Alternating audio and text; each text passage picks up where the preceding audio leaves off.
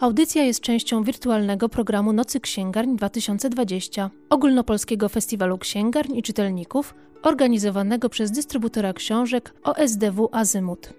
Zielony program Nocy Księgarń powstał we współpracy z przedstawicielstwem Komisji Europejskiej w Polsce. Zapraszamy na podcast. Susze, powodzie, ulewy.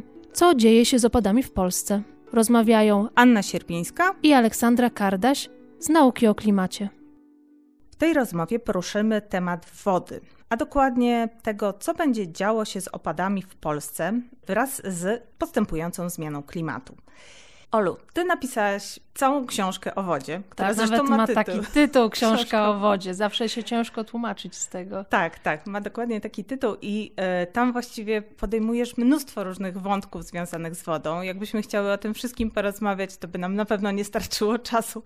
Nie zamknęłybyśmy się w 20 minutach, ale ja bym chciała, żebyś opowiedziała o tym, jak zmiana klimatu będzie wpływała na właśnie zmiany zachodzące chociażby w cyklu hydrologicznym, czyli można powiedzieć, co w ogóle będzie działo się z tą wodą, kiedy temperatura naszej planety będzie rosła. Zmiana klimatu wprowadza bardzo poważne zmiany w tym, jak woda krąży po świecie. Przede wszystkim, w związku z tym, że mamy globalne ocieplenie, to ociepla się przede wszystkim ocean. A cieplejszy ocean oznacza, że intensywniej paruje z niego woda. Czyli mamy dużo więcej pary wodnej, która dostaje się do atmosfery, może po niej krążyć, może w niej tworzyć chmury i wiele ciekawych zjawisk.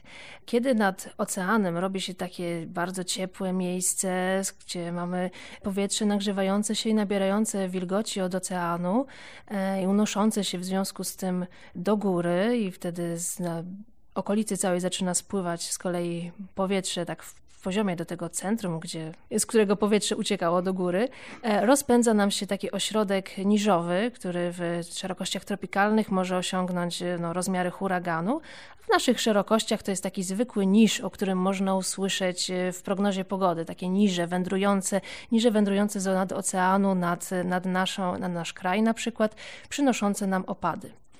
Kiedyś takie niże przy, przychodziły do nas właściwie co drugi dzień. Co drugi dzień u nas była zmiana pogody, e, deszczyk występował co drugi, trzeci dzień i mieliśmy taką regularne, regularne po prostu zmiany. E, natomiast teraz w związku ze zmianą klimatu zachodzą zmiany w tym, jak powietrze krąży nad, nad Ziemią, także nad Europą i te niże coraz rzadziej do nas przychodzą. Ogrzewa się Arktyka, spada różnica temperatury pomiędzy Arktyką a zwrotnikami i w związku z tym mamy coraz bardziej meandrujący prąd strumieniowy. To jest taka rzeka w atmosferze przyciągająca, wzdłuż której przechodzą nam kolejne niże. Ale kiedy ten prąd meandruje, to mamy coraz częściej do, do czynienia z tym, że niże nie docierają nad Polskę, zamiast tego roz, rozbudowują się wielkie takie e, wyże atmosferyczne, które jakby odbijają, działają jak taka bariera czy blokada, która nie dopuszcza takich wilgotnych niżów z nad oceanu i zamiast regularnych zmian pogody mamy długie okresy bez opadów.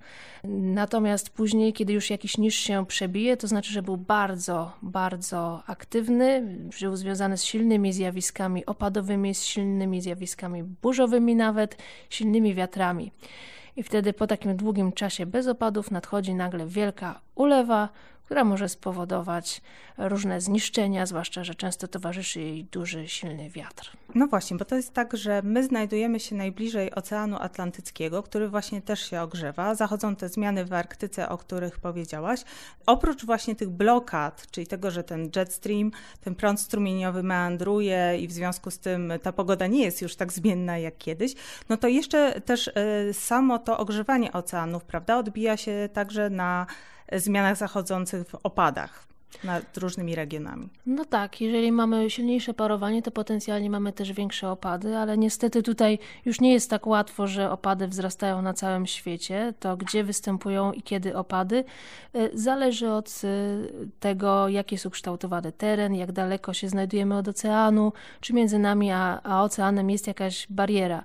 No i niestety zmiany wyglądają w ten sposób, że miejsca, które już dotąd miały dużo opadów, będą miały tych opadów jeszcze więcej, a miejsca, które były już dotąd suche, będą coraz bardziej suche niestety i cierpiały na coraz większy deficyt opadów. Zresztą widać to już w Europie, prawda? Chociażby mówi się o tym, że i to jakby widoczne jest w badaniach, że basen Morza Śródziemnego jest takim obszarem, który staje się coraz bardziej suchy. Ale jeszcze właśnie, jeżeli jesteśmy już w basenie Morza Śródziemnego, to wróćmy na chwilę do huraganów, bo okazuje się, że nad Morzem Śródziemnym także mogą się utworzyć takie specyficzne, gwałtowne zjawiska. Tak, tam zjawiska nazywamy medikanami. W ogóle nazewnictwo tych różnych form huraganów, tajfunów, medikanów e, to jest taka w ogóle ciekawa sprawa. Oczywiście te zjawiska były obserwowane na całym świecie. W każdym, nad każdym akwenem powstały inne tradycyjne nazwy dla tych zjawisk, natomiast wszystkie one e, powstają w podobny sposób, czyli właśnie zaczyna się od tego, że mamy obszar gorącego morza, z którego paruje dużo, dużo wody, powietrze się się, wilgotne powietrze się unosi, rozbudowują się wielkie chmury, e, z okolicy napływa powietrze to miejsce opuszczone przez powietrze, które się unosiło i tak rozkręca się, rozkręca się taka wielki, wielki taki spiralny układ.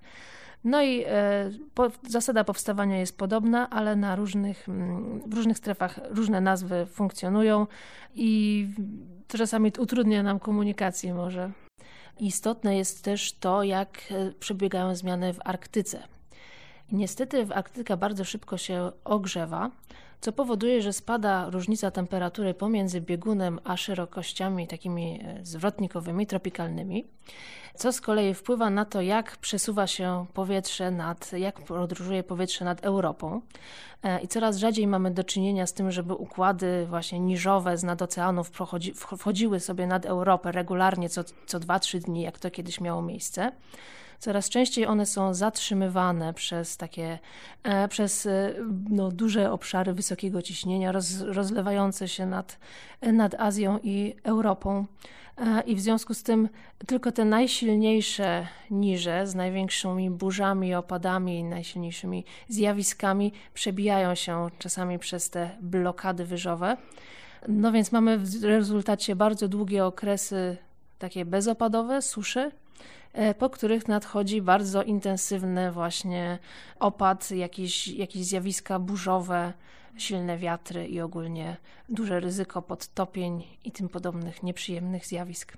No właśnie, te blokady wpływają na to, że mamy częściej na przykład te y, nawalne opady, które powodują powodzie błyskawiczne, szczególnie w miastach widzimy, jakie są skutki takich e, bardzo silnych ulew, e, kiedy potrafi zalać ulice, e, zatopione, widzimy zatopione samochody i generalnie po prostu studzienki, które były budowane kilkadziesiąt lat temu, nie są w stanie ten system kanalizacyjny obsłużyć takiej ilości wody. A natomiast w Polsce coraz rzadziej mamy do czynienia z klasycznymi takimi powodziami roztopowymi, które kilkadziesiąt lat temu jeszcze właściwie regularnie zdarzały się w różnej skali e, w Polsce. I dlaczego tak się dzieje? No właśnie przez to, że chociażby zmienia się ten charakter opadów. Nie mamy śniegu właściwie zimą, coraz mniej jest tego, tego śniegu. Te, mamy suche wiosny, te blokady właśnie, że e, dłuższy okres jest sucho, później przychodzi, jeżeli już jakiś ten niż właśnie się przebije mm -hmm. przez tą blokadę, no to na ogół jest bardzo silny, więc mamy ulewy. I to jest właśnie taki paradoks trochę tej, e, tej zmiany klimatu, że ona jakby tak te wszystkie skrajności zaostrza w pewien pewien sposób. I tutaj właśnie chociażby a propos powodzi, znalazłam taką informację w książce Ekohydrologia pod redakcją Macieja Zalewskiego o tym, że w, ty, w latach 1998-2009 Europę, w Europie zanotowano ponad, no sporo, ponad 200 poważnych powodzi, które spowodowały śmierć ponad 1100 osób. Czyli widzimy, że no to jest że tak powiem, poważny problem i ze względu właśnie na bezpieczeństwo czy zdrowie ludzi, ale także to powoduje bardzo duże straty materialne. Tutaj e, akurat dla tych 213 dokładnie powodzi jest podana, że, że, straty w mieniu i to, jest, to są tylko to mienie, które było ubezpieczone, wyniosły ponad 52 miliony euro. Czyli jest to naprawdę bardzo dużo pieniędzy. Widzimy, że te zjawiska związane właśnie z ekstremalnymi opadami są bardzo kosztowne i bardzo jakby nieprzyjemne e, dla naszego społeczeństwa i z drugiej strony tak samo jest z suszami, tak? Czyli susze także przynoszą bardzo rozległe skutki. Pierwsze, co nam nam się kojarzy, to oczywiście susza rolnicza. Tu mam akurat wyliczenie zrobione przez Polską Izbę Ubezpieczeń dla suszy z 2018 roku. I oni policzyli, że straty w Polsce w rolnictwie to było około 1,5 miliarda złotych, ale pokazali jeszcze jedną ciekawą rzecz, że to nie jest tylko tak, że to rolnictwo jest, jakby istnieje w jakimś oderwaniu od rzeczywistości gospodarczej, tylko też ma związek z innymi działami, z innymi działami gospodarki. I oni pokazali, że właśnie te inne działy, które są powiązane z rolnictwem, także poniosły straty i te straty zostały oszacowane na miliard złotych. Czyli to są bardzo też takie zjawiska niekorzystne z, chociażby z punktu widzenia takiego finansowego dla naszego kraju. Czyli mamy coraz więcej susz, coraz więcej powodzi, zwłaszcza tych błyskawicznych. No i pojawia się pytanie, co z tym zrobić, bo musimy się liczyć z tym, że ten trend będzie się utrzymywał. Prognozy klimatu dla Polski pokazują, że e, oba zagrożenia będą coraz bardziej poważne. Tak? Susza rolnicza jest już praktycznie co roku. No więc czy my mamy jakieś pomysły na ten temat? No właśnie, wydaje się, że takim e, pierwszym pomysłem e, pewnie, który większości osób przychodzi do głowy, no to zbudować jakieś wielkie zbiorniki. O tak, zbiornik no bo, retencyjny. Tak, bo jak będzie powódź, to my wtedy tą całą wodę zatrzymamy i jak będzie susza, to ją wypuścimy. Tylko okazuje się, że to już nie jest e, właściwie chyba nigdy, a już na pewno w takiej sytuacji bardzo dużej zmienności i stanów rzek, i opadów, e, w sensie ich intensywności i tego, kiedy się pojawiają, no na pewno nie jest to już rozwiązanie, które nam pomoże się dobrze zaadoptować do tych zmian. No bo no. okazuje się, że jak ta woda się raz znajdzie w wielkim takim zbiorniku, to nikt później nie przyjeżdża beczkowozem i nie rozwozi jej po okolicy codziennie, żeby podlać wszystkie pola, prawda? To nie jest tak prosto. Trzeba zbudować cały system jakichś nawadniających, czego jeszcze y, nie zrobiliśmy i czego się po prostu na ogół nie robi. W znaczy ogóle to, to... te rozwiązania takie no, polegające na regulowaniu rzek okazały się, że nie bardzo się w praktyce sprawdzają, chociaż przez wiele lat dominowały niestety w naszej, w naszej gospodarce wodnej. No tak, ale to jest też takie właśnie myślenie trochę, yy, można powiedzieć, yy, takimi myślenie wielkimi budowlami. Natomiast na przykład z punktu widzenia rolnictwa najważniejsze jest to, ile tej wody znajdzie się lokalnie. No bo właśnie tak jak powiedziałaś, nikt nie będzie jeździł beczkowozem kilkaset czy kilkadziesiąt kilometrów, żeby przywieźć sobie wodę, tylko chcę, żeby, to, żeby ona była dostępna dla roślin. w glebie tak, albo w jakiejś glebie. warstwie płytko położonej w glebie, Dokładnie. żeby można było ją wyciągać. Dokładnie, więc tutaj jest jakby bardzo duża rola takich działań na niewielką skalę, które właśnie pomagają tą wodę zatrzymywać w krajobrazie, jakichś niewielkich zbiorników, też odtwarzania różnych cieków, tak, bo często mamy tak, że e, wiele meandrujących niewielkich cieków zostało wyprostowane i zamieniane tak naprawdę w jakieś kanały melioracyjne i w tym momencie ta woda bardzo szybko spływa do mórz, a później, tak jak mówiłaś, morza są coraz cieplejsze i oceany, więc coraz szybciej wyparowuje więc jakby niewiele jej zostaje jakby tutaj lokalnie, tak? Bo nas nie interesuje, że opady spadną tysiąc kilometrów dalej, chcielibyśmy, żeby rośliny na naszym polu miały wodę. Właśnie tutaj e, też w tej książce mm, Ekohydrologia jest dużo, dużo powiedziane na ten temat, jak, jak to się robi, tak? Jakie są właśnie te trendy, w jaki sposób jakby budować te systemy zatrzymywania wody w krajobrazie, żeby one były tak naprawdę naśladowały w pewien sposób naturę. I tutaj no, jest, jest dużo tych rozwiązań, począwszy od tego właśnie, żeby chociażby zostawić e, niezabudowane te tarasy zalewowe, ponieważ my mamy taką skłonność, że no, tereny nad rzeką są atrakcyjne, my się tam budujemy, a później się okazuje, że rzeka nas zalewa, no to zbudujmy wały. Tylko, że to jest takie rozwiązanie, które nie przynosi wszystkim korzyści, tak? Szczególnie, że, że jeżeli właśnie będziemy mieć coraz większe te opady, coraz większą zmienność, to może być tak, że te fale powodziowe będą coraz wyższe. Na tych wałów w nieskończoność nie możemy podwyższać. Więc jakby tutaj jest dużo takich elementów, które trzeba uwzględnić, bo właśnie to, jak gospodarujemy tą wodą, jak będziemy zmieniać krajobraz, to nie jest tylko kwestia tej samej retencji, zatrzymywania właśnie wody w krajobrazie, ale chociażby też usług tak zwanych ekosystemowych, czyli e, zdolności chociażby całego ekosystemu do oczyszczania wody, do wyciągania z niej jakichś substancji, takich jak e, substancje biogenne czy jakichś zanieczyszczeń, to oczywiście nam się wydaje, że no jaki to ma praktyczne znaczenie dla ludzi, no ale tak naprawdę ma i są nawet takie badania, gdzie się wylicza dokładnie, e, jakie pieniądze zaoszczędzamy, mając właśnie takie skutecznie działające naturalne ekosystemy, zamiast budowania jakichś rozwiązań technicznych, właśnie, że, że czasami właśnie e, lepiej jest zostawić taki nieujarzmiony ściek, który właśnie będzie dobrze oczyszczał wodę i będzie robił to na tyle skutecznie, że właśnie oszczędzimy pieniądze, nie budując jakichś skomplikowanych systemów, chociażby wyciągania tych substancji biogennych, takich jak azot czy fosfor.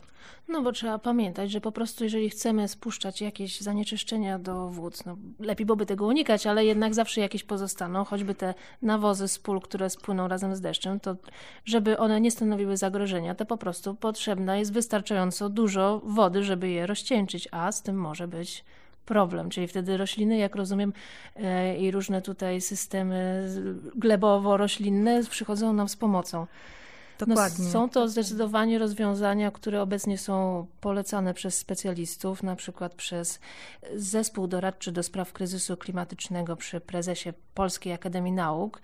E, wydał takie stanowisko, w którym właśnie zaleca e, zwrócenie się, jeśli chodzi o gospodarkę wodną, e, w stronę takich rozwiązań związanych z naturą, odtwarzanie naturalnych ekosystemów, cieków, czy też nie ingerowanie w tych, które jeszcze mają charakter naturalny, więc rozumiem, że z książki Echohydrologia można się właśnie dowiedzieć więcej na ten temat, więc jest to dobra ściąga pewnie tak, dla wszystkich, tak. którzy muszą jakieś decyzje w tej kwestii podejmować. Tak, tak, na pewno, na pewno tak i myślę, że warto tam zajrzeć. Generalnie w ogóle temat jest bardzo ciekawy, bo mm, te wszystkie działania, które robimy właśnie w tym systemie hydrologicznym, oddziałują tak naprawdę na wszystko inne, tak? Czyli chociażby na zwierzęta, rośliny, to pomaga zwiększyć bioróżnorodność, e, właśnie te biogeny, o których mówiłyśmy, to co mówiłaś o tym, że one spływają z pól. Tutaj też jest taka ciekawa rzecz, którą możemy zauważyć, że właśnie chociażby ta zmienność opadów, czyli to, że mamy dłuższe okresy suche i później mamy bardzo silne ulewy, też powoduje takie bardziej sprawne wymywanie gleby razem z tymi ewentualnymi nawozami właśnie docieków, ponieważ e, taka przesuszona gleba łatwiej ulega erozji. Kiedy przychodzi silny deszcz, no to ona na ogół po prostu jest zmywana, tak? Zmywana razem z chociażby właśnie z tymi nawozami, e, które były wcześniej mm, do niej dodane. Więc jest, no tutaj jest po prostu to, widać jaki to jest bardzo że tak powiem, kompleksowe i złożone. I w ogóle tak jeszcze a propos tej kompleksowości, to zresztą sama bardzo dobrze wiesz, bo pisząc swoją książkę, to poruszasz bardzo szerokie spektrum właśnie tych zagadnień, e, począwszy od takiej mikroskali, czyli od komórki, co tam się właściwie dzieje, czy tam jak sobie bakterie radzą, aż do właśnie całego tego systemu, e, który jest de facto częścią tych wszystkich systemów e, połączonych ze sobą, które można powiedzieć tworzą środowisko życia na Ziemi, prawda? Tak jest. No więc niestety zmiana klimatu postępuje. Będziemy mieli coraz więcej susz, coraz więcej opadów, takich intensywnych, które będą powodowały nam zagrożenie powodziami błyskawicznymi. Nie ma, nie ma wyjścia, musimy się do tego przystosowywać i zastanawiać się, jak sensownie do tego podchodzić. Taki jest chyba wniosek z naszej rozmowy. Tak, że adaptacja jest konieczna. Działania właściwie adaptacyjne do tej zmiany klimatu też przyniosą nam dodatkowe korzyści, chociażby, że będziemy chronić infrastrukturę przed zniszczeniami i będziemy też tak naprawdę chronić majątek i życie ludzi. No to dziękujemy i zapraszamy na kolejną rozmowę. Audycja jest częścią wirtualnego programu Nocy Księgarń 2020, ogólnopolskiego festiwalu księgarń i czytelników, organizowanego przez dystrybutora książek OSDW Azymut. Zielony program Nocy Księgarń powstał we współpracy z przedstawicielstwem Komisji Europejskiej w Polsce.